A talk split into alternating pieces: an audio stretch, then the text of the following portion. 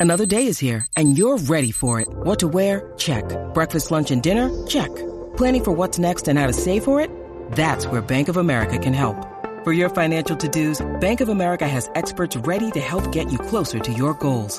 Get started at one of our local financial centers or 24-7 in our mobile banking app. Find a location near you at bankofamerica.com slash talk to us. What would you like the power to do? Mobile banking requires downloading the app and is only available for select devices. Message and data rates may apply. Bank of America and a member FDIC. When you need mealtime inspiration, it's worth shopping Kroger, where you'll find over 30,000 mouthwatering choices that excite your inner foodie. And no matter what tasty choice you make, you'll enjoy our everyday low prices, plus extra ways to save, like digital coupons worth over $600 each week. You can also save up to $1 off per gallon at the pump with fuel points. More savings and more inspiring flavors make shopping Kroger worth it every time. Kroger, fresh for everyone. Fuel restrictions apply.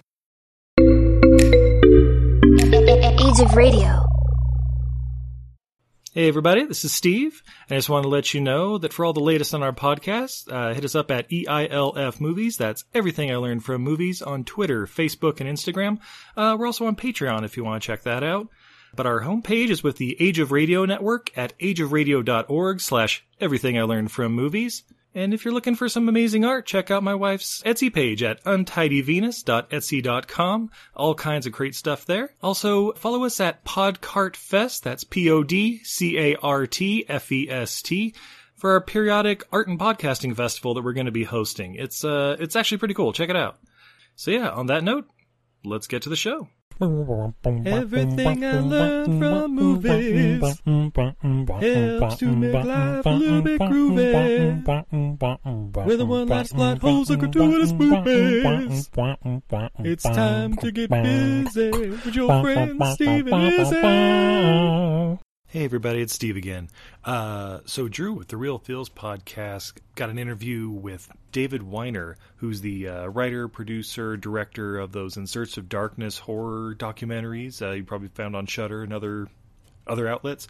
Uh, but he's got a new one coming out for 80 sci-fi movies called In Search of Tomorrow.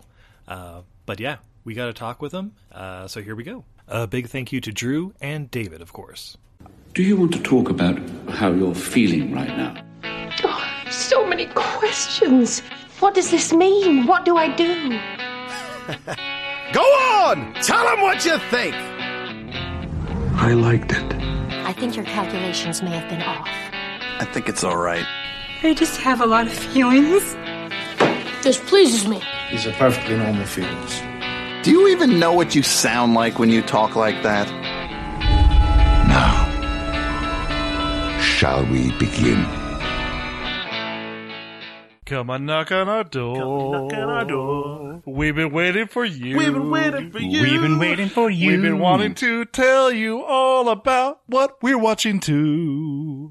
All right, folks, welcome back to the Real Feels podcast. I am Drew. If this is the first time that you are joining us, we are a movie review show where every two weeks we bring you a new movie genre and a movie paired with it and we hope to fill your ear holes and bring you some joy a little bit. This is our in between episode, which we call What Are You Watching? And unfortunately, Jack and Nathan are not here to join me, but I do have our dear friends from the Everything I Learned from Movie podcast, Steve and Izzy. How we doing? Pretty good. Hey, everybody. Hey, everybody. and guys, for this What Have You Been Watching? This is a very special episode because not only have I mean, obviously, I've been watching far more movies than I possibly should. Steve and Izzy, I think, can acclaim to the same the same venture in life.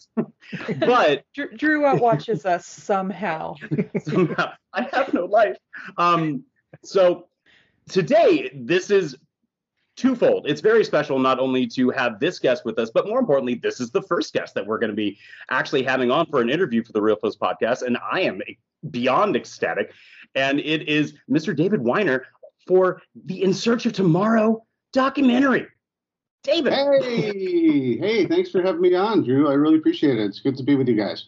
Ah, uh, this is uh first off, like I, I've been telling Steve for about a week, and I'm like, okay, I got I got to get the jitters out because this is a little bit of like a starstruck moment, and I am absolutely honored that not only that you're here, but you also get to uh, just indulge us with a lot of everything that went into not only this documentary, but also a little bit of background on yourself and other projects that have already come before and what is to be. And again, stupidly excited. well, no need to be starstruck. Um, although it is relevant because this movie does take place in stars to a certain degree and does have stars to a certain degree. And five hours watching a documentary about this stuff in the 80s does strike you a certain way. So there you go. That's it, my that's my dad humor for that one. so if if anyone is not familiar with exactly some of your projects that you have been putting out that came a little bit before In Search of Tomorrow, like what is the In Search of docs? The In Search of, not to be confused with Leonard Nimoy's In Search of TV series from the 70s, which I loved as a kid, um, is a number now of documentaries uh, that do a deep dive into a genre and a decade. So uh, it all starts with Robin Block, who's the executive producer. He has a company called Creator VC, and he his brainchild was starting with In Search of the Last Action Heroes to cover action movies of the 80s, uh, bleeding back and forth a little bit. And uh, after that, he's like, you know what? Horror seems the next great step to go. 80s horror films. There were just so many during the decade. So uh, he recruited me, and next thing we knew, after the first In Search of Darkness, people really responded, and we did a part two. People really responded to that, and we're in the works on part three. But while we were doing part one, he's like, I want to keep going with the genres, and and I think sci-fi is the next logical step. And uh, I I just chomped at the bit because I love a variety of different genres. I'm not like a one note genre type of person. But these films, for those who aren't familiar with them, they uh, end up being between four and five hours long because they cover an entire decade, structured literally 1980 to 1989, where in each year you cover a number of films individually, and then there's larger context chapters in between. And you get anywhere between 50, 60, 70 uh, people who were part of this era uh, in front of the camera and behind the camera, and experts who are were you know know all about the era or were influenced by it. Uh, and it's this wonderful nostalgic stew of of not only a list of films that you get to learn more about or revisit because they're your favorites, but you find a little bit more about how they fit in the context of the decade. So I, I love you calling it nostalgic stew because I will attest it is both filling and satisfying for each one for each one of those documentaries. And with In Search of Darkness, I mean, like I was I was immediately on board. Like you have my money for one, you have my money for two, you have my money for three. And as I told you a couple weeks ago, I was like, you not only have my interest, you have my wallet. And by all means, well, if I could interject for the people who don't, uh, sorry to, but if I could interject about the people who don't know anything about these projects is that they are fully crowdfunded. Right. So here's the thing: it's not like we pitch it to Netflix or a studio and we get money to make it. Uh, we crowdfund it from the ground up, and we bring in the fans of the genre who really, really love this stuff and appreciate a deep dive like this. And uh, that's the thing: is this is you know by the fans for the fans. It really is. The, the, everyone at Creator VC, we love this stuff to death, and we know what we would want to see. And we also ingratiate everyone like you guys who back this project to get your two cents about what you'd like to see, how you'd like to see it, uh, who you'd like to see in it, talking about it, the types of films we cover, the types of topics we cover. And we take that all into consideration in terms of putting this massive project together and and I would like to say, like, I personally appreciate the aspect of being able to contribute to that, for getting the emails, for going on and doing the surveys, and being part of the Discord community and chatting it up with everybody. Like, I find that not only incredibly invaluable, but very like humbling. Like mm. to say that, I mean, we are the like we are the fans. Like we appreciate everything that's put out there, but more importantly, to actually have you come to us and say, like, what do you want to see? Because it's not just a matter of like, hey, thanks for the cash all right, we're gonna we're gonna do something now. But to actually have some type of contribution towards it, it's it's very very nice. And, and uh, to that yeah. point, that's the thing is we don't want to be like, thanks for funding our project. Now just wait, and when we deliver it, we deliver it. You know, it's important for us to to cultivate the community and especially over these last two years when we've really been getting super busy, that's the time that I think everyone has needed that extra element of connectivity because we've been, you know, stuck in COVID land in, in varying degrees. And so having watch parties every week, um, the Discord community where you can talk about not only your favorite movies, but just pop culture and collectibles and, you know, anything to connect with fellow fans and like minded people it makes a big difference. And then having, we think it's super cool having some transparency with the, uh, uh, you know, with everyone where we could have, you know, a, for example, quarterly meetings where we could just talk about where we are with the project and have a Q and A. Um, that's important to me making this film because I, you know, I, I don't pretend to know every single film. And even if I do know every single film, uh, especially with In Search of Tomorrow, I kind of do. But um, those films, I only have my own experience. So it, it's very helpful to me to listen to someone who says, oh my God, Howard the Duck, Short Circuit, Mac and Me are my favorite films, and here's why. And that helps me. You know, I didn't come at those films the same way when I saw them in the 80s. You know, I was born in 68, so I was a 70s kid and an 80s teen. And so some of these films, when they came my way, I was your typical, you know, cynical teen where I'm just like, yeah, that's not for me or that's dopey. But in the years past, it's endured and it's it's beloved for many, many, many, many reasons. And to have people say, you know, even one person on my team, she loves Mac and me. And I'm like, you do? And she's like, yeah, here's why. That to me helps uh, craft a segment about Mac and me that is much more in touch with the reality of the people who love it, and uh, that's important to me. I I cannot tell you how many times as a child um, I would stand outside of our car when our family would go on little trips and do the whole like like whistling and just going like, where are they? Come on, I got a Coke for you. Rattle your little Skittles bag. Maybe they're hanging out at McDonald's, right? Right. Got half a Big Mac. Yeah. but yeah, Which, even just like you know, obviously derailing uh, the the subject even more.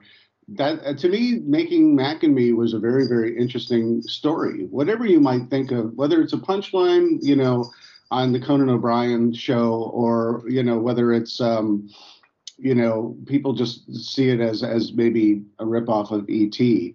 There's a very interesting story behind it uh, and why it was made and who it was for and who it benefited.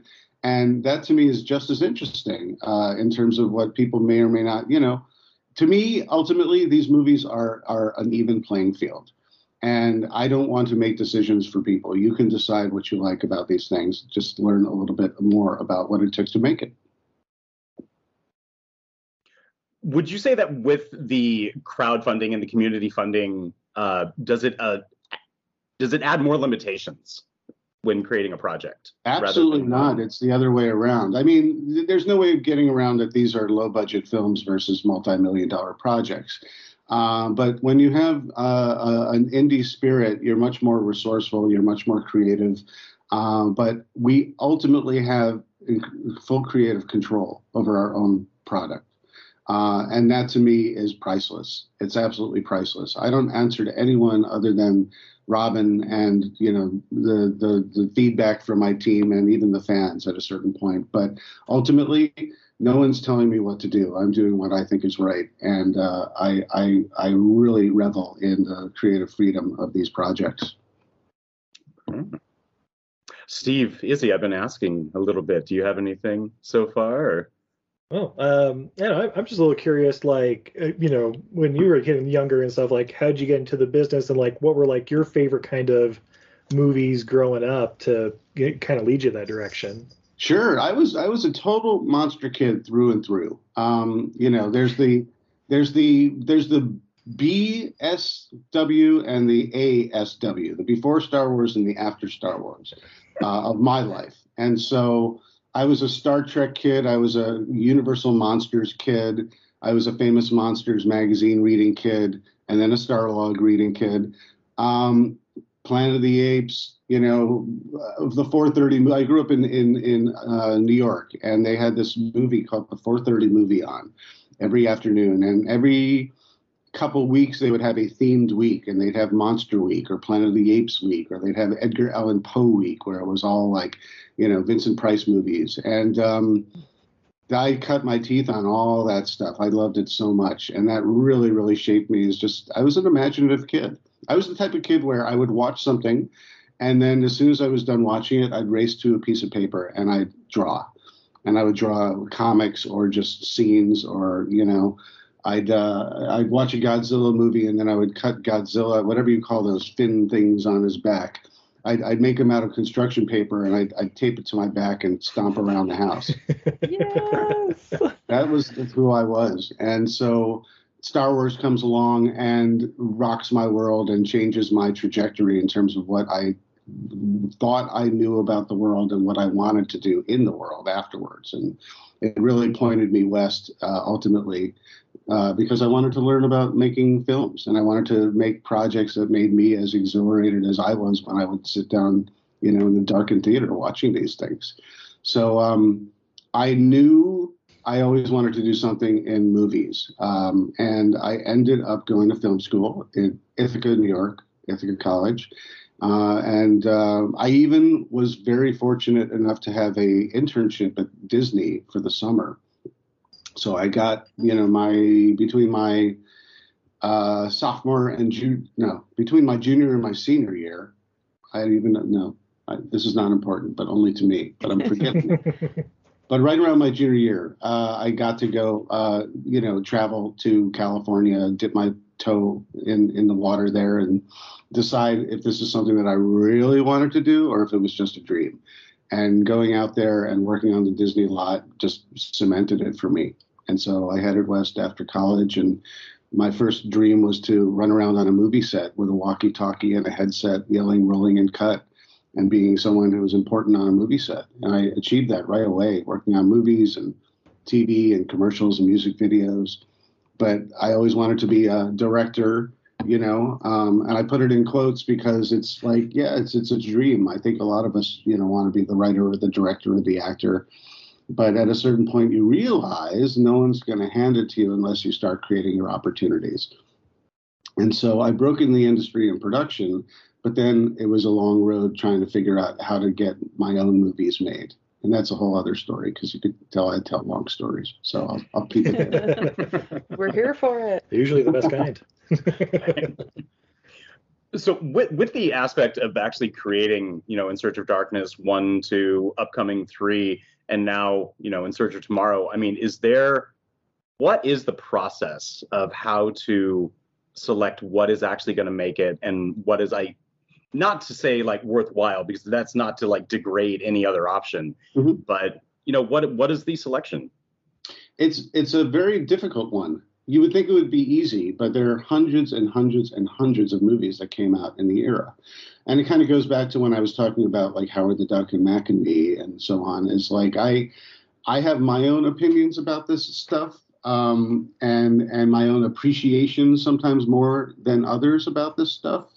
Um, like it, it really runs the gamut of you know I love this movie but no one else does to I love this movie and everyone else does is a too commercial kind of thing. Um, and so I, I, really kind of balance well what's obvious, what needs to be in there. I mean, I, I'm I'm so fortunate that we get to continue on with a part two and then a part three of In Search of Darkness because my first outing with this, not even knowing that I'd get to do more, was like I've got there's so much to tackle, and it can't all be done. So I think I will do. I'm going to focus on North America. I'm going to focus on a balance of the heavy hitters and some eclectic titles. And let's start there. And that's what I did. Um, still plenty, you know, for as many people who say this is wonderful, I really enjoyed this. This was a nostalgic ride. I learned some stuff. I I knew this and now I know it more, you know, or I never knew about this film. You get a variety of responses when you have four and a half hours talking about movies. But inevitably, what's the loudest? Why didn't you do this? Why didn't you include that? How could you not put this in it? And uh, I listen to that stuff, but I also have a response, and the response is there's not enough space to do it all. And I can't put every film that everybody wants. It just doesn't, it's not possible. But what's cool is that when you keep on going, you can sort of say, well, I got the heavy hitters. Now I can do a little more a deep dive. I can go to international and talk about Italian horror, or, you know, something from Hong Kong or something like that.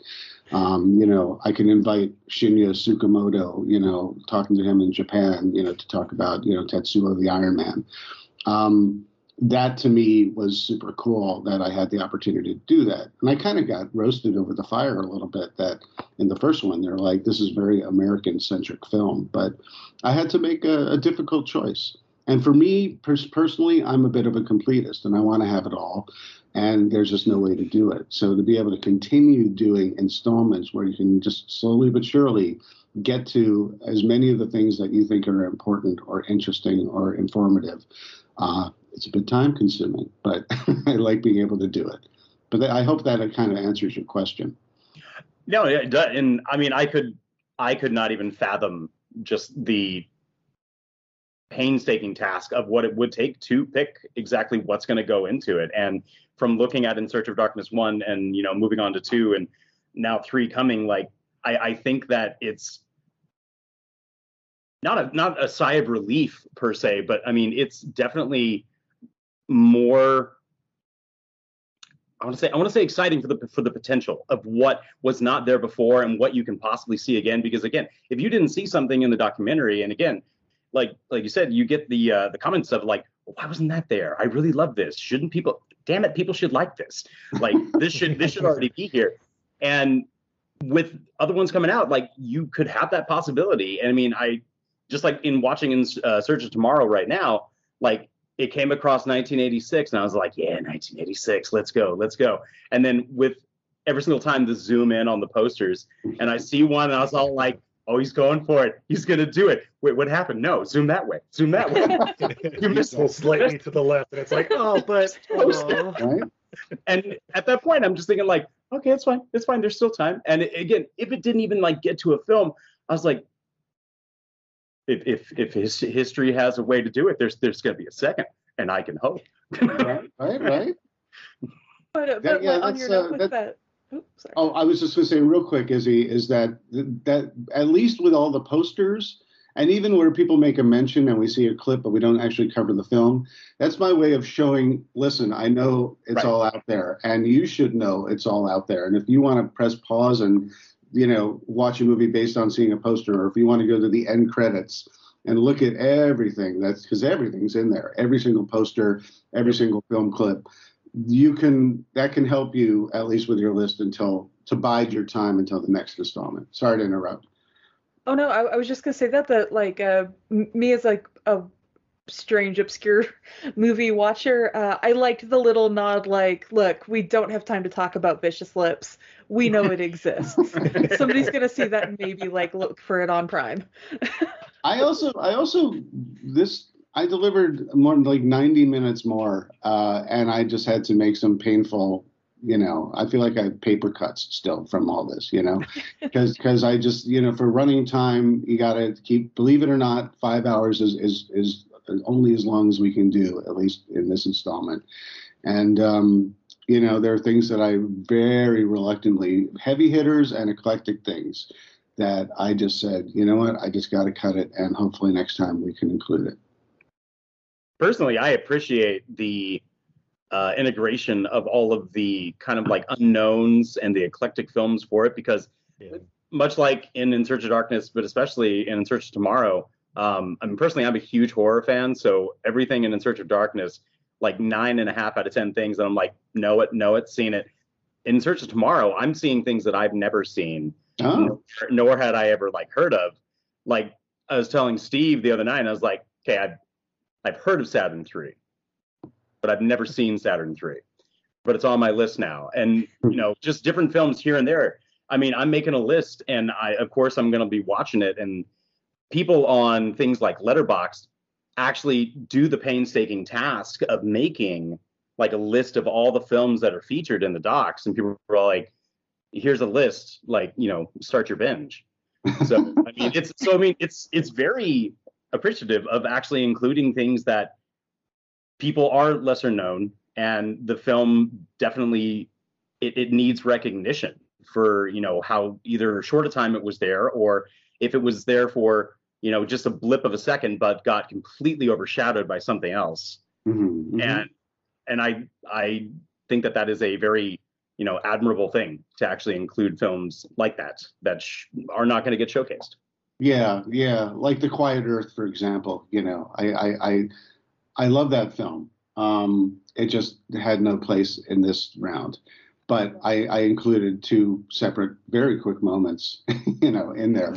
But it's a, you know, seek it out. It's such a great film. Um, I overall, uh, and this is how I genuinely feel. Um, if people are passionate enough to get angry that something's not in there, that means that they're engaged enough to wish that it was in there, and that to me is a is is you know success. Yeah, absolutely. It's a compliment. their mm. their rage is like a weird backhanded compliment. we're so passionate I about earned that rage. That's what I like. That's why the sequel's in search of more tomorrow. Because then it's like, hey, more incredible sci-fi movies. Do you know about Italian post-apocalyptic movies? We're gonna take a deep dive into those. Right, right, right. Texas Gladiators 2000, baby. Oh, dude. Okay, so since watching the documentary, we've seen Saturn three. We saw mm-hmm. uh, Space Hunter Adventures in the Forbidden Zone, which I hadn't heard of, but looked amazing. And I was we're like, huge, Ernie huge Hudson. Ernie Hudson yeah, fans. Right? We're like, how did we not know he was in a Star Wars ripoff? and that led us into 1990, uh, The Bronx Warriors, and Escape mm-hmm. from the Bronx, and a bunch of others we already knew. So yeah. Well, that's the cool stuff. That's a whole subgenre that is really great. That I that I I, I can't wait to tackle at some point, and that's you know, Mad Max comes out and is a, you know, Road Warrior comes out and it's a big hit. Um, you know, Alien comes out and it's a big hit. Um, Star Wars comes out and it's a big hit. You know, uh, Escape from New York comes out. Everyone looks at this, especially if they're Italian, but everyone looks at this and they're just like, I want mine. So I'm going to make my battle truck. I'm going to make my Steel Dawn. I'm going to make my, you know, you know, Bronx Warriors you know, Bronx Warriors, which is a hybrid of, at least in the title, of, of the Warriors, you know, and mm-hmm. New York. Um, but, um, you know, and, and, and dime a dozen for all the, uh, you know, Galaxy of Terror, everything, contamination, everything, you know, that's a, a, a alien ripoff. That was probably the best and easiest to go to for quite some time. They're just like, listen, we we don't need a big budget for this. We just need a decent monster suit and you know a contained space in space and we're good to go. And we could sell a really good art you know art. And you know half the battle is just the artwork that we all responded to you know at the video store or just in the newspaper you know if it made it into the theaters you know for a grindhouse double feature. But you're just like ooh that looks good. I see like sex violence nudity and gore. And it's in space. I'm there you know or you know horror. Or it's underwater or it's underwater. Right. exactly. There's more than just the abyss, people. So yeah, exactly. With having sci-fi be, you know, the main focus, obviously, of In Search of Tomorrow. I mean, is there a sci-fi movie that you feel had the most dramatic impact on the industry during the 80s? Um, I do believe that there were several. Um, you know, I think the the obvious answer, and it has to be said, is is the Star Wars impact. Um, you know, Star Wars and then Empire showed that you can continue on, go in different directions, and people really will do it. That that changed seismically just the approach of of uh, the decade in terms of the imagination, the special effects, you know, the visual effects, and what you could do with uh, a good imagination. That's what got us Battle Beyond the Stars. You know, that's what got um, you know, a variety of films, you know, The Last Starfighter, you know, those films, everyone said, I want my Star Wars. So let's, how can we do it on like one tenth the budget or at least seemingly, you know, uh, and do something there, you know? But then you have a movie like Blade Runner, you know, uh, just from, from, from, you know, Ridley Scott with the one two punch of, you know, Alien in 1979 and Blade Runner in 82 everyone wanted a, a glossy shine of the near future that you could have you know a replicant type creature uh, or person and and the interaction of, of humans and AI and, and what that meant. Um, I, I mean, I'm, I'm, very hard. It's very hard for me to pick one. I, I, can go to Aliens too, you know, or you have the ultimate hybrid of you know action, sci-fi, horror, and just e-ticket ride. Uh, where everyone said, "I want something like that." You know, there would be no Predator without Aliens, and so a lot of these films influenced other films, even if they were really big budget films. Every every studio, you know, uh, a group of executives sits around this table in a dark room in the back of the studio, you know, with their lattes, and they say, "All right, we have a couple slots to fill, the, you know, in the coming year. What is acing at the box office, we need one of those. What scripts do we have? You know, what scripts can we make? How can we get this done and get it out next summer? So, uh, so many of these films that that did really well at the box office, uh, conceptually or just uh, uh from from tapping into the zeitgeist. That's what people were paying attention to in the '80s in terms of cashing in themselves. Is there a sci-fi 80s film that you would say is incredibly underrated or un, as, as as the kids say slept on these days? Slept on slept on. Uh, I, I i really do love outland. Um, um, but i would say 2010 i'm gonna i'm gonna go uh, a double double decker peter hyams sandwich here yeah oh. You know, Peter Hyams, I think, is is is as a director is underrated. Capricorn One is amazing. Outland is amazing. 2010 is amazing. Even Time Cop, if you could pull off the feat of making the most commercial, engaging Jean Claude Van Damme movie with Mia Sara, that's a time traveling adventure where Van Damme is still doing his Van Damme splits, you're good. You you you know you've got some you've got some moxie as a director. Um, but I'm going to zero in on uh, uh, 2010. I'm going to zero in on 2010 because 2010 is uh, had the uphill battle of being dismissed before it even came out, as no one can make a, sequel if it's not Stanley Kubrick. Kubrick uh, to uh, you know to 2001, which is one of the greatest sci-fi movies ever made.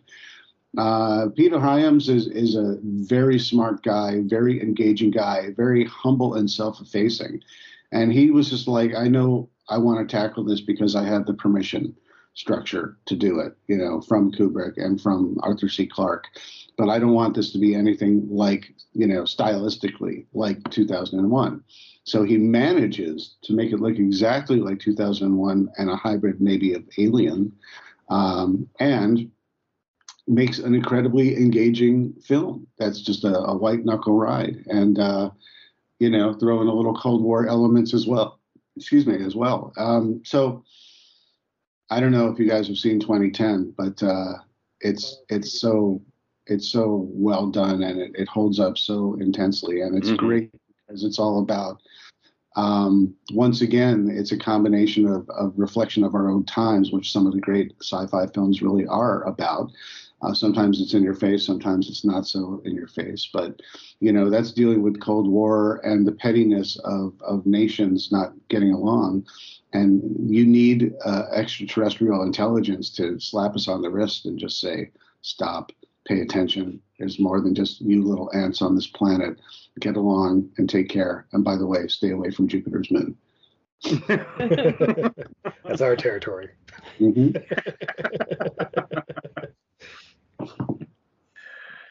Uh, currently, right now, what, what's I, I, I, want I want your input, guys. Oh yeah, are are some of the pivotal films of the '80s in terms of really, really uh, reflecting the decade in terms of sci-fi.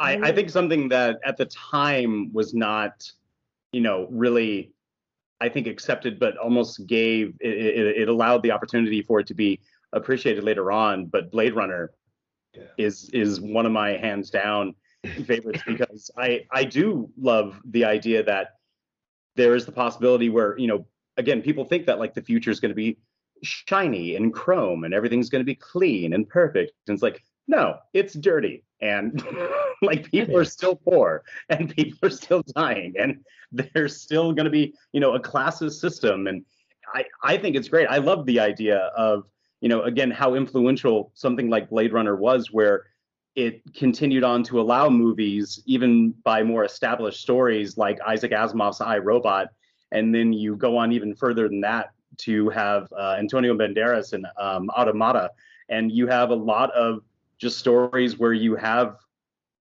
I I just, I just loved the idea of robotic life and the conceptualization of like, is it real? Is it alive? Like, can we mm-hmm. treat it like a person? I mean, Star Trek has so many episodes, especially just where data is questioned of like, is he a man? He's like, I don't know. Is he a man? Because I can walk up right behind him and click, falls over and turn him off. Like you can't do mm-hmm. that. And it's just it's it's a fun idea. I I thought it was a beautifully shot movie. And talking talking about data, I now have I, I need to interrupt you. I mean, Oh, no. I don't want to go to a whole Star Trek Next Generation rabbit hole, but one, of my whole we're ready for it. I, I, I you may be better than I can tell me the name of the episode, but there's an episode where uh, there's a whole uh, uh, trial uh, that Data is is is there to determine whether or not he is alive and, and determine determine if he's a sentient being or just a machine that you turn on and off. And does he have rights? And that to me I was incredibly so. And that goes into the definitions of you know what how does that apply? You know. Um, we touch on that in In Search of Tomorrow a little bit with uh, Short Circuit, you know, and the uh, anthropomorphification of, of of objects, and and how important is it at the end of the day if it's just a thing made of metal or is it alive, you know? Um, and and and that's something that uh, we all will need to come into terms with at a certain point in the future. Um, you know, skip. You know, I feel like you know I'm changing channels now, but like going to like Spike Jonze and Her with Joaquin Phoenix. Um, that to me is one of my favorite movies of the last uh, uh, decade or so because I bought into that 100% that I would, you know, I'm married, I'm happily married and have a kid. I would love to have someone in my ear all day long telling me how they love me and how they're so one, I'm so wonderful, and, you know. And if they didn't exist, I wouldn't care, you know. Um, and and that is something that I think comes down to human needs in real life, and and how that is reflected with the technology that we we're using, whether it's for good or for bad. It's always going to be that question. And so, you know, that's what's great about sci-fi of any decade. Uh, uh, and a lot of these ideas were either uh, originated or they uh, really did a, a first great deep dive or they continued the conversation of some of these great, great, great, great ideas, you know, about ourselves in the guise of futuristic uh, entertainment. So back on the data thing real quick. My only my my only nitpick with that episode, which is an excellent episode about whether like data is uh you know basically has rights because he's is he man or machine. My my only problem is a few episodes before that they had already decided that sentient sand had rights and they weren't gonna like geo farm it or something. There was a whole episode where like they somebody tracks in a grain of sand after like looking to, they were gonna like uh geo terraform a whole planet uh, and then the sand starts attacking the ship and they find out it's sentient and they figure out how to communicate with it and the sand has rights.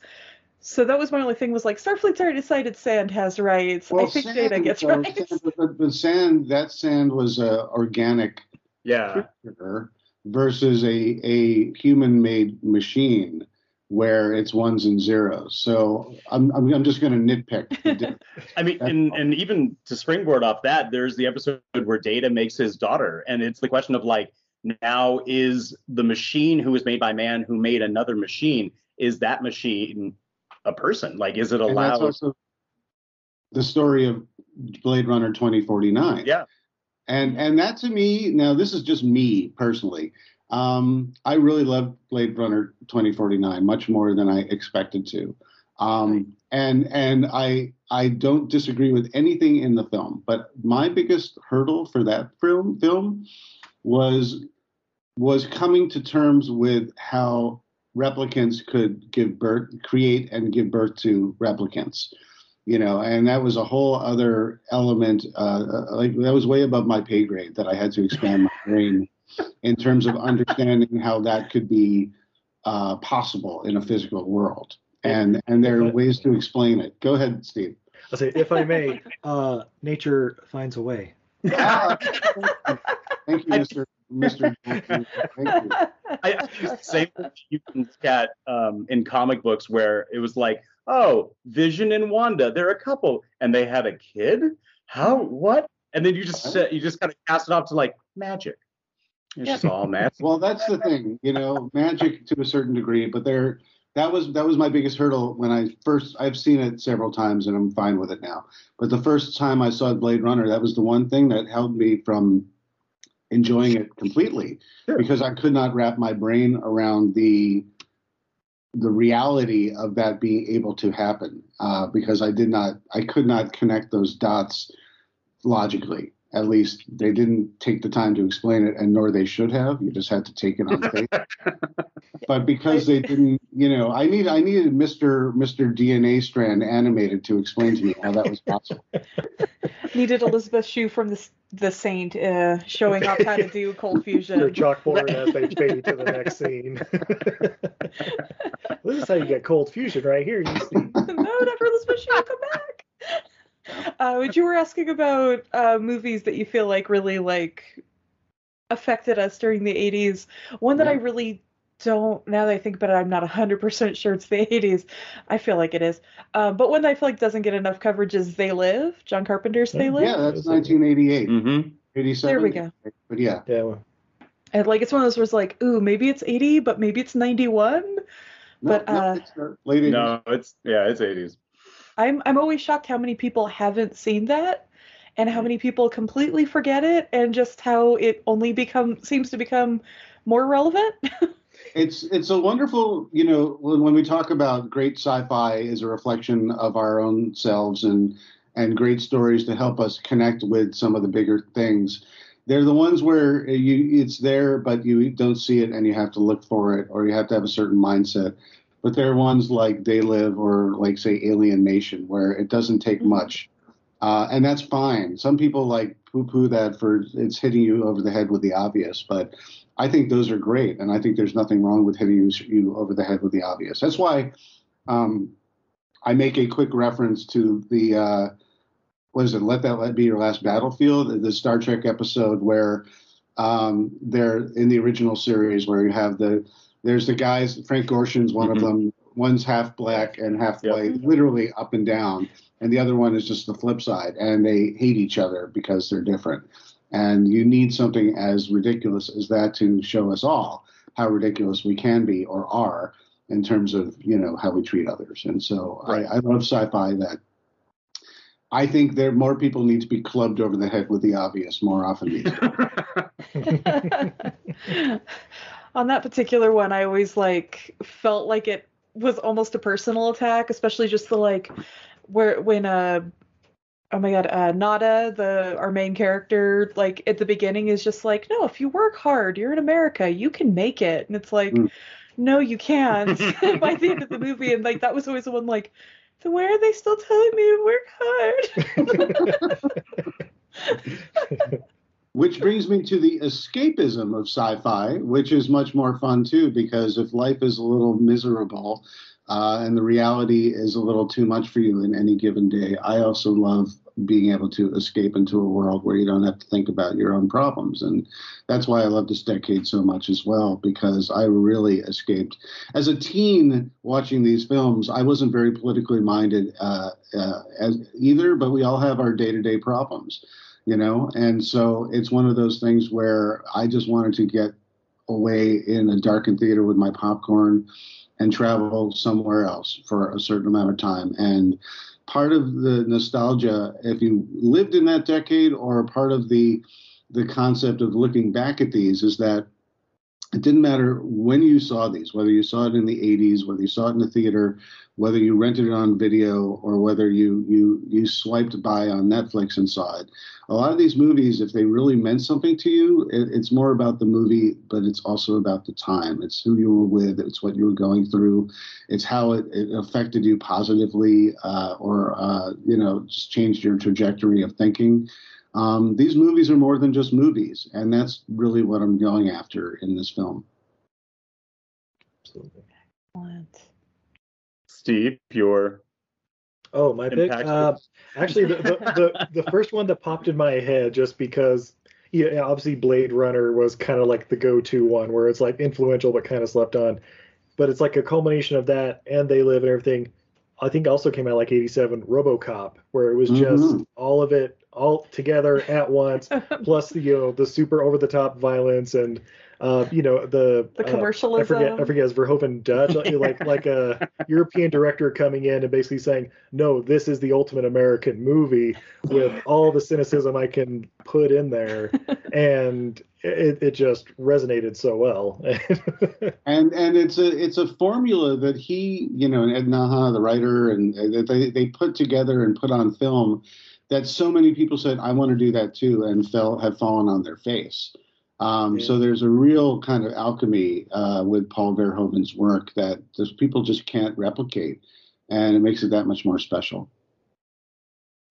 Yeah. So, I mean, speaking of the idea of like replicating films, like, do you feel that there was possibly an issue of things getting so tired and worn out in repeating either a plot or just trope after trope within the sci-fi or just like I mean like 80s movies in general because I mean if you had Alien and that influenced so many things for the 80s sci-fi when you have movies like like Creature mm-hmm. like Creature was something that was I mean you watch it and you're all like that's that's Alien. well, the real alien there is Klaus Kinski, but you know well, that's a different story, right?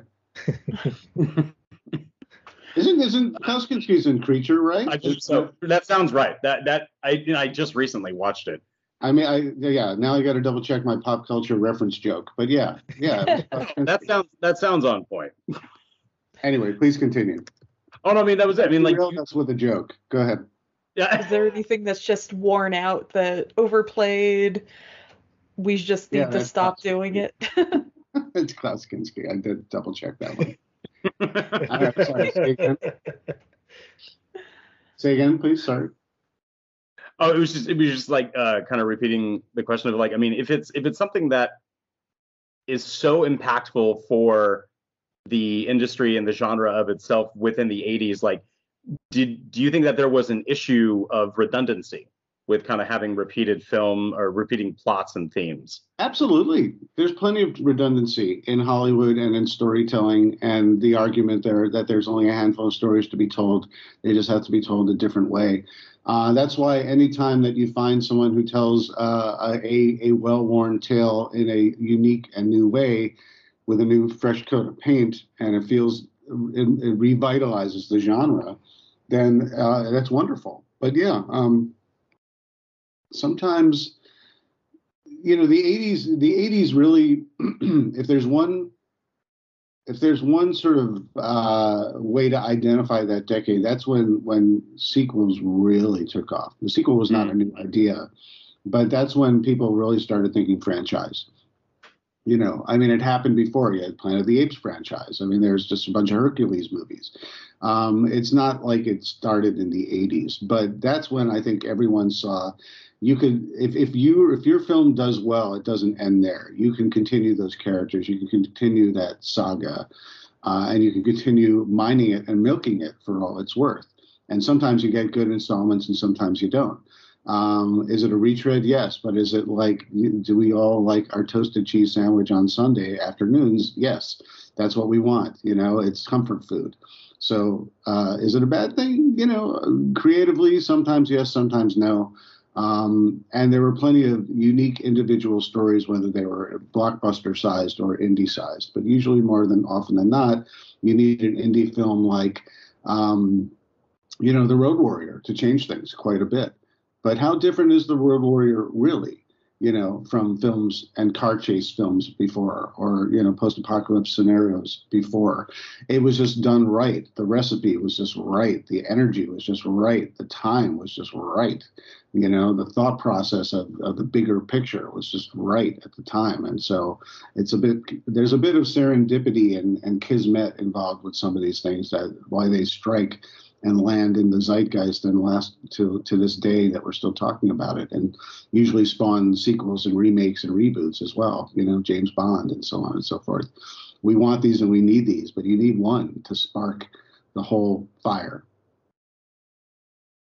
That is always like a fascinating thing to me. Like, why does Road Warrior become like a timeless classic, launch uh, Mel Gibson, all of that, and then like Turkey Shoot just flops? right. well, Turkey Shoot is is is the most dangerous game, you know. Yeah, um, exactly. And and and that's a story that's been told, and someone said that's a great story. Let's set it in a, you know, in the Australian out- outback, and we'll say it's the future, you know. Um, and it's fun and it's great and it's compelling and it's down and dirty and it's gritty. But is it an original story? No. But more people know need to know about Turkey Shoot, right? yeah, well, it comes up again 10 years later with Hard Target. Basically the same story, Mhm. just set in New Orleans. Jean Claude Van Damme. Yeah. I don't know.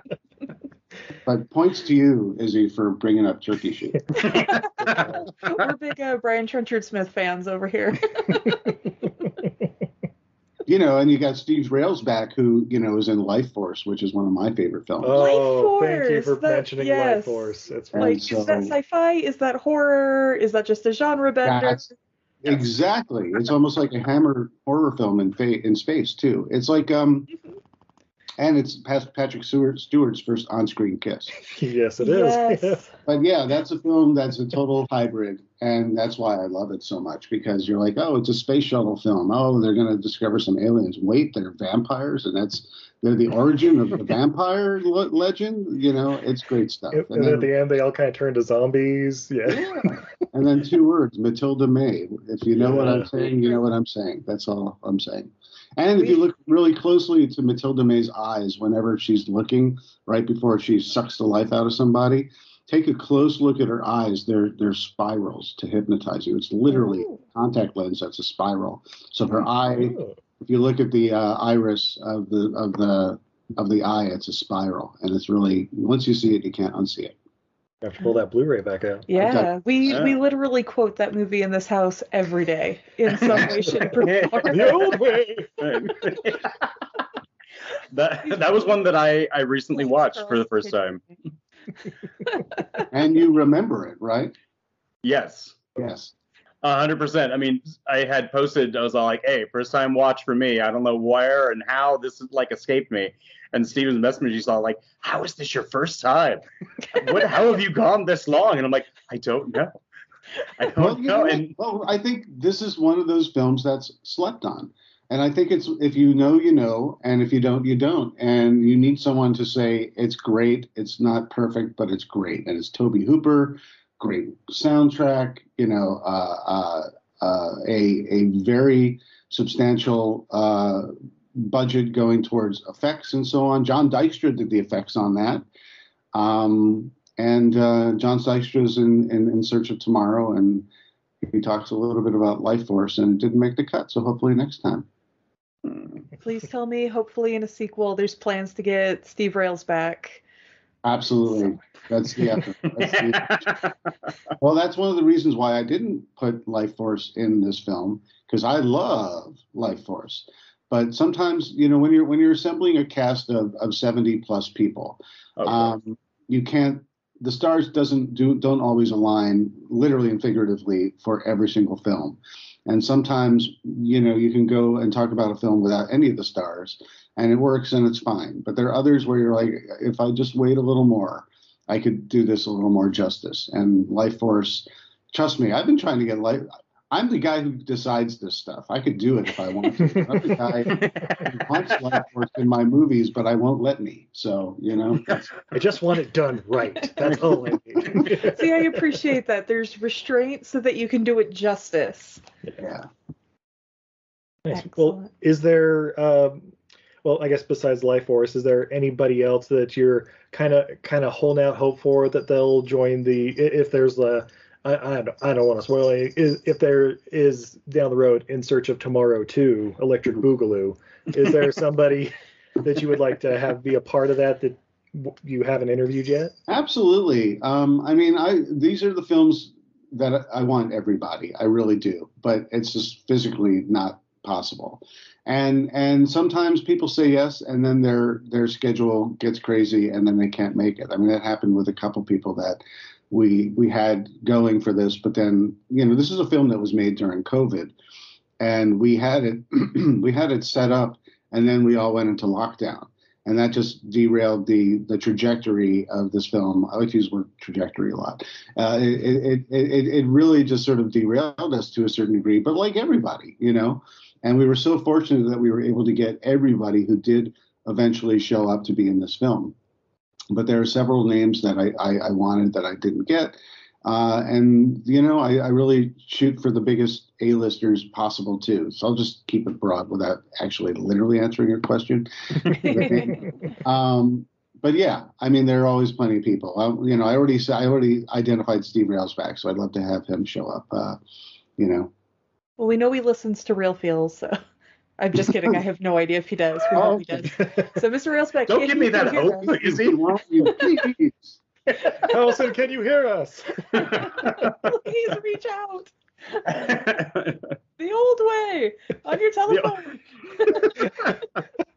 yeah, this film though, it, uh, when when people were sort of poking their heads out uh, after uh, lockdown, a lot of people didn't want to get in the same space physically, but they were like, "Well, I'll do it on Zoom." But we do it all. We shoot it all in 4K. We shoot it all in person.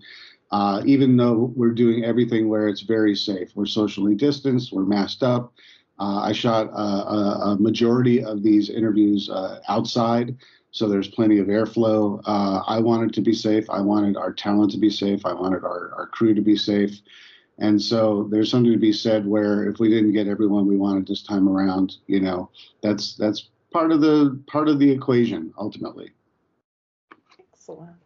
Mm. Uh, and then just real quick, since we were on that, like, are there people you didn't get? If are were, are there anybody who has left our mortal realm you wish you could have reached out to? Well, absolutely. Uh, you know, um, um, yeah, I haven't. I don't. Well, listen, I, I can. I have to think about it because you know I have to look back now at, at who, what films I covered and who's no longer there. You know, like Bill Paxton, for example, yeah, yeah. would have been so great to sit with him and talk aliens. You know, um, and uh, Ivan Reitman is in our film, and he passed, uh, of course, recently, and it was very unexpected. Uh, so it was a real time capsule treasure to have him say yes i'll be in your film and talk about things that were more than just ghostbusters but also like you said space hunter you finally saw for the first time and uh, you know heavy metal he produced those films and uh, you don't really hear him talking about that stuff that much. So that to me was incredibly special and he was very gracious to be part of this project and you know he's immortalized uh, a little bit differently now for us uh, because of that. Um, but uh, I think it adds a layer of, of just uh, the mortality of everybody, and and none of these folks, including ourselves, are getting any younger. And so, if they take the time to talk with us uh, and share really happy memories, you know, of, of their not only the, the projects that they worked on, but of the films that impacted them and made them smile, um, that that's really what makes this a special project, in my opinion. Uh, how exactly can people, you know, get on board with helping to support uh, In Search of Tomorrow before it's too late? Before it's too late. no. Um, between now and March 27th, so the, the clock is ticking, uh, go to 80ssci-fi.com. Uh, and you go there, and uh, that's the only way to get it. It's not streaming. It's not going to be in stores. We're a small independent company, as we said earlier. You know, it's crowdfunded, and so it, it's a uh, it's a pretty penny to manufacture large amounts and just have it sit in a storage, you know, container next to the Ark of the Covenant, and then you know send and and send it out whenever someone wants it. So we make it in batches, and that's why it's a limited time offer. And so, you know, be, you get all this other cool stuff. You get exclusive, you know, posters. You can get the DVD or the Blu-ray and a slipcover, and you can get, you know, digital download. All the stuff that you want. Uh, it's there if you go to 80ssci-fi.com. You can find out all about it. And I think one of the coolest things is that uh, you get to have your name in the credits. And yep. uh, I, I mean, that, that, that's the biggest thing for me. I was like, I, I, saw it last night, and I was like, oh, there it is. Yeah, well, you, know, it's, it's how, you get to you, you get to immortalize yourself and be proud a proud part of a project getting it over the finish line. I mean, the movie's done. You guys have seen it, and I'd like to hear a little bit about what you thought about it, just personally, and how it meant what it meant to you. But the, the this film is is a labor of love, and it's a community experience. And uh, by being able to help ultimately get it literally manufactured and distributed, and by being part of that, by being in the credits and just knowing that you were part of it in some way, shape, or form, I think is a pretty cool and different uh, experience than a lot of people get with most other projects. I, I think watching this, much like watching In Search of Darkness, it's just it's so comforting and feel good. It has such nostalgia for it, and I love the fact that I can watch something and not only thoroughly enjoy it but still learn. I mean, there hmm. were just little factoids left and right that like I had to like pause and then like message someone and go like, "Did you know this? I'm just now learning this." And I mean, just stuff like that. It just it still makes it exciting. And I mean, even for such a mountain of a project to you know have people because I had I had I had like messaged my co-host and going like, "All right, guys, here's here's the screener." And they're like, "Oh, okay, cool, yeah, I'll give it a watch. How long is it?" I'm like, "Well, it's five hours." And they're like, "Oh." like that's no, dude, that's nothing. That's nothing. Don't worry about it. Because are I mean, you sitting down? You're gonna have to continue sitting down. You have to continue sitting down for it. But I mean, with with things like In Search of Darkness and even In Search of Tomorrow, it it went by like that, and I yeah. still wanted more, and I still had a hell of a time watching it, and it was just it was a lot of fun. It made me smile. It made me it made me laugh. It it made me definitely appreciate the fact that it's not just all of the star you know actors who are giving their input i love the fact that you get you know composers and special effects artists and directors and i think that is definitely a truer sense of getting a real story and background for it mm. and I, I think that is where i think things can be underappreciated and this is definitely a, a great outlet for that and i for one whatever you continue to do. we'll be there. We'll be there. I'm going into real estate, so I really could use your, your help. no, I really appreciate that. That's really thoughtful, and I'm, I'm glad it, it it you recognize that this is a, a a story told with more than just the obvious faces. And thank you. Yeah. Drew really summed it up, I think, really excellently. It was, uh, I also was a monster kid, but I was born a little bit later, so I didn't have access to as much of like the magazines and all of that. Like I'd always, you know, I heard about them. I was in that like magazines are dead, but the internet hasn't been invented yet section. So whatever you can find in somebody's attic, have at it. Um, like just so many of these movies, it was like, oh my god, I remember that movie, and like, oh, I've always wanted to know, like, was that an accident? Was it on purpose? Like.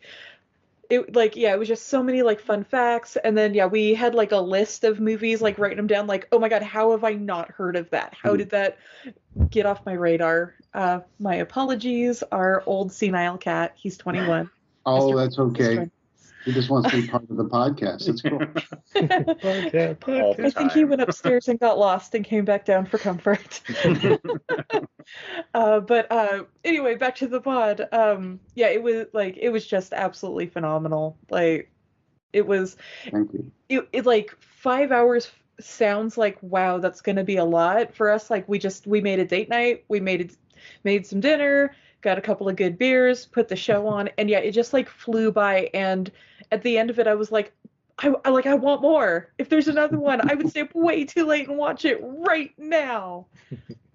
Thank you. Well, kud, you know, kudos need to go to Samuel Way, my editor, uh, Paul Konshake, who does the motion graphics, you know, Weary Pines, who does the score, uh, that mixture, uh, when putting this together, really helps this fly. And I think the structure really is what makes the difference in terms of wanting to stay riveted to your seat because even me who makes this movie and makes these choices as to when to get out of a movie and go on to the next one I watch this movie and I'm like, no, stay a little longer, please. Don't don't leave yet, you know. But it, it, even if you do want to stay longer with a particular film uh, or an idea, um, there's so much ground to cover. And so the idea is this is, gives you just enough to understand what it's about, what's what the themes were, some of its visions of, of future and technology, some behind the scenes moments or trivia or, or insight, and then on to the next. And if you are interested in doing the deep dive about it,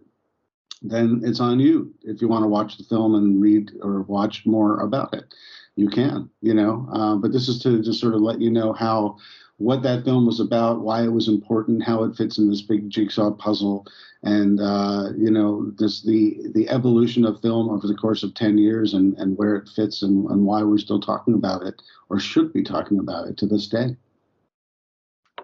Yeah, I agree. I, I agree. Um, I'm not a horror kid like Drew and Izzy were, but 80s sci-fi that was my jam. Um, and uh, I mean, the In Search of Darkness, I've seen both of them, and they're fantastic too. They flew right by. I was like, oh wow, I, you know, I'm taking notes like ones I have to see, but this one especially, it was like every single movie is like, oh, that's one of my faves. Oh, I haven't seen that in forever, and I haven't even heard of this one. So, yeah, it's it's absolutely my jam, and uh, yeah, I'm, I'm I can't wait for more. me too. Me too. I, I, I, have to get a good night's sleep, but then on to the next, right?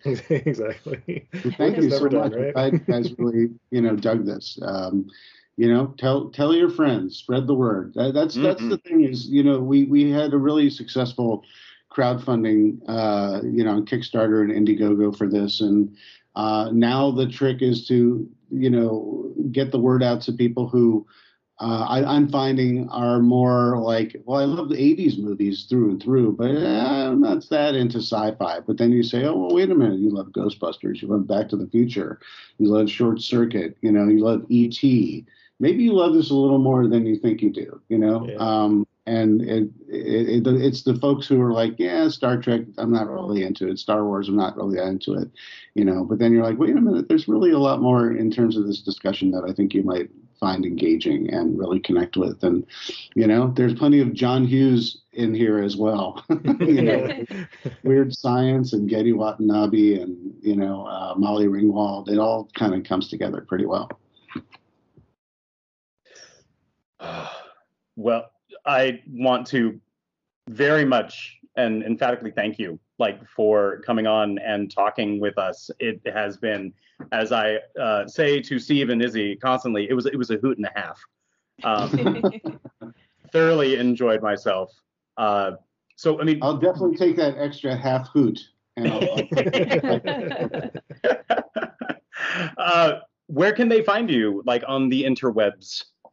On the interwebs, uh, you know. Um, you can find me. I, am usually the most responsive uh, or active when I do uh, pay attention to it. Uh, is on Twitter. Uh, my handle at Twitter is at Tiki Ambassador. And I also have a, a uh, site which is just pop culture retro fun. It's called itcamefromblog.com. And so you can find that on all the different socials. You can find that on Instagram and Facebook and Twitter and uh, that's how I love to interact with everybody and just share my. It's it's like my pop culture brain dump. I think of it, I put it on there. You know, whether it's a collectible Perfect. or a movie poster or just a, you know, goofy commercial from an after school special or something like that. Um, that's the stuff that really drives me, and I, I love social media for that. I, I keep it. I keep it apolitical and I keep it fun. Um, and I'd like to it's incredibly rewarding to me if I just think of something and put it on there and someone just says, I have not thought of that since I was a kid. That to me is just worth the price of nothing that we pay to do this stuff, you know? Um, but uh, yeah, that, treasure trove. but yeah, that's the way to do it. You know, that's the way to find me, and and and I'm happy to interact with everybody on on those platforms. And uh, you know, everyone, please just go to 80s-sci-fi-doc.com between now and uh, March 27th. And um, you know, if you're interested in the horror stuff and In Search of Darkness Part Three, go to 80shorrordoc.com horrordoc.com or the socials are 80s horror doc. And uh, that'll give you a, a sense of what's happening. And uh, we're aiming to have it out around Halloween. And so stay tuned to that for In Search of Darkness 3. Mm. But Well, it's a I'm- real I'm pleasure to be ready, with you right? guys. And uh, I Thank enjoyed our, so our much. chat that Yeah. uh, went into different directions. And, you know, I hope Brent Spiner is listening because he's he's he's revered here on this particular podcast. Absolutely. Hey, my one Brent Spiner thing. I helped him find shoes at a San Francisco Macy's once when I was working there. Excellent. See, He didn't you're- end up buying anything, but I showed him where the comfort shoes were. there you go. There you go. Listen, you added some comfort to his life. You know, and Right? That's important. You've done. You've you've you've succeeded. You've succeeded. Uh, I don't, I don't have anything as fancy as that. I did meet John de Lancie uh, in college when I went to a theater competition. He was giving kind of like a, a lecture, and so I got to walk up and like shake his hand. He's like, "How are you?" And I'm like, "Huh." these guys are all great. You know, uh, uh, all these people are real human. They're human. And um, my favorite thing, at least where Next Generation is concerned, is I love how they still all get together. You know, Yeah. uh, and and they'll take a selfie where they're all smiling around a dinner table or something like that. And and it was cool to have Wil Wheaton in In Search of Tomorrow as well to, to add some context to everything. And he's the ultimate pop culture geek, and that was a real Mm. uh, treat. I, I, I follow Robert Picardo uh, quite frequently on Twitter, and he's always hanging out with Ethan Phillips, and that Mhm. just that warms my heart to like no end. Because then I text my co-host and I'm all like, "Watch this, watch this video of of Robert and Ethan at like Disneyland," and he's like, "God damn Phil," or like Neelix. like, well, these, these these projects for these you know these actors uh, working on these projects, Star Trek is a whole family, and uh, it's it's a whole world just beyond conventions and syndication and you know movies or TV, whatever have you, that comes hand in hand with that. These guys spent so much time together, just getting to know each other, and they like each other, and it shows because they really want to continue being part of each other's family and, and looking out after each other and just reconnecting and um, that that means a lot to me. I'll I'll I'll, I'll, end on this. The one of the first movies, I, the first movie I ever worked on. Uh, I started as a, a intern and then a PA, and the next thing I knew, I was the second second assistant director. I don't know if you even knew that existed. There's Yes, the first yeah. AD, second AD, and then there's second second AD. And next thing I know, I'm second second AD on this indie project that no one has ever heard of, and I'd be impressed if you could find it. Although it's probably just entirely on YouTube, but it's a movie called Round Numbers, and Kate Mulgrew was the star. And Kate Mulgrew, you know, Captain Janeway. Yeah. This is this is pre Voyager. This is when she was like Kate Columbo, you know, or she had been like throw mama from the train, you know. But it's like um she was so wonderful to be with and she she knew it was my first movie she like treated me like the teacher's pet because the producer was a bit of a uh, you know not great he, he liked to yell a lot. Let's just keep it that way. I don't want to disparage anybody. But i remember she would just look at him and it was not her first barbecue and she just you know say david if you ever want to just go to my trailer and eat the french fries that i have sitting in there you know please do you know. Uh, she was she was just so wonderful. And uh, i was it, it pleased me when she landed voyager because i could i was rooting for her because she was just a good human being you know and so i'm so happy that she found you know fame fortune and happiness with the star trek franchise a, a friend of mine, whenever we watch movies together, we started it as like a joke, but then it now becomes a game where we have to see if the movie has a second second assistant director. So now it's, it's literally a thing I do in every single film. Yeah, sometimes in in the UK they call him third assistant director. There's no such thing as a second second, which always confused me. I'm just like, you, you, you, well, it's like you know, if you're going to call something a gaffer, no one knows what that is either. So might might as well call someone a, a you know a second second assistant director. But yeah, good times, good times and good people. Excellent. Well, uh, Steve, I understand that you have a podcast. Where can they find yours? What? Oh. A podcast? We do. We do. What? The royal we. No. Um, yeah, we're uh, everything I learned from movies on all the major podcatchers. We listen. Uh, we talk about questionable movies and basically our love for them and why they're amazing and teach us incredible lessons. Uh, you may see a, a lot of episodes we've done on movies from In Search of Tomorrow, but yeah, definitely check out that documentary, guys. We take uh, movies that other people consider bad and we justify why they're actually amazing. Like like one of my favorite movies, 1995's Congo. Yes. Ernie Hudson again. Absolutely. Ernie Hudson, who that film. He's one of the best things in that movie. Oh, Right? He's he's like uh, he's he's so he's so charming in that film. It's great. So charismatic. He's the great white hunter, but he happens to be black.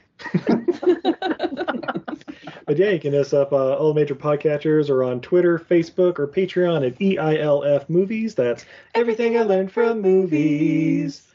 Uh, babe, are you on social media at all? I am. You can find me and my art uh, everywhere at Untidy Venus. That's a goddess who's bad at housekeeping. I'm on all the social medias.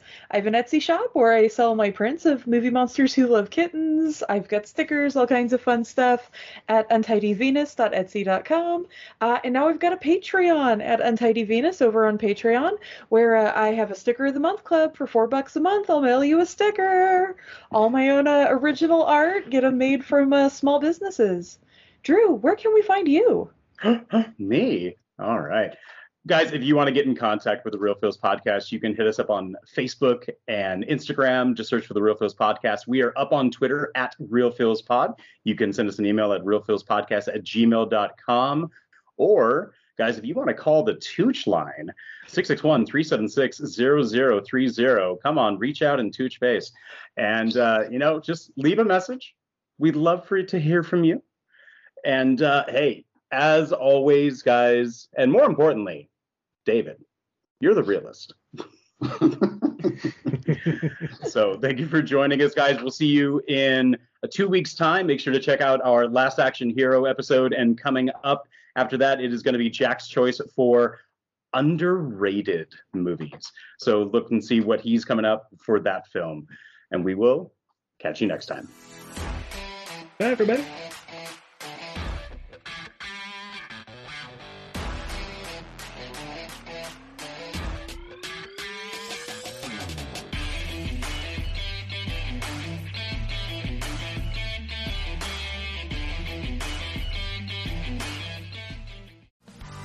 Hey, what's up, everybody? This is Joey Galvez. I want to tell you guys a little bit about the Department of Metahuman Affairs.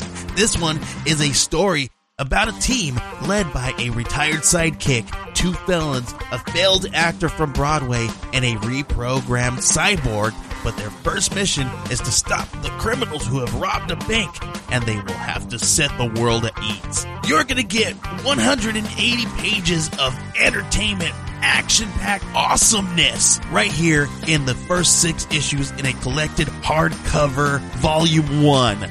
All you gotta do is head on over to Kickstarter.com and type in the Department of Metahuman Affairs or DMA and check it out right now.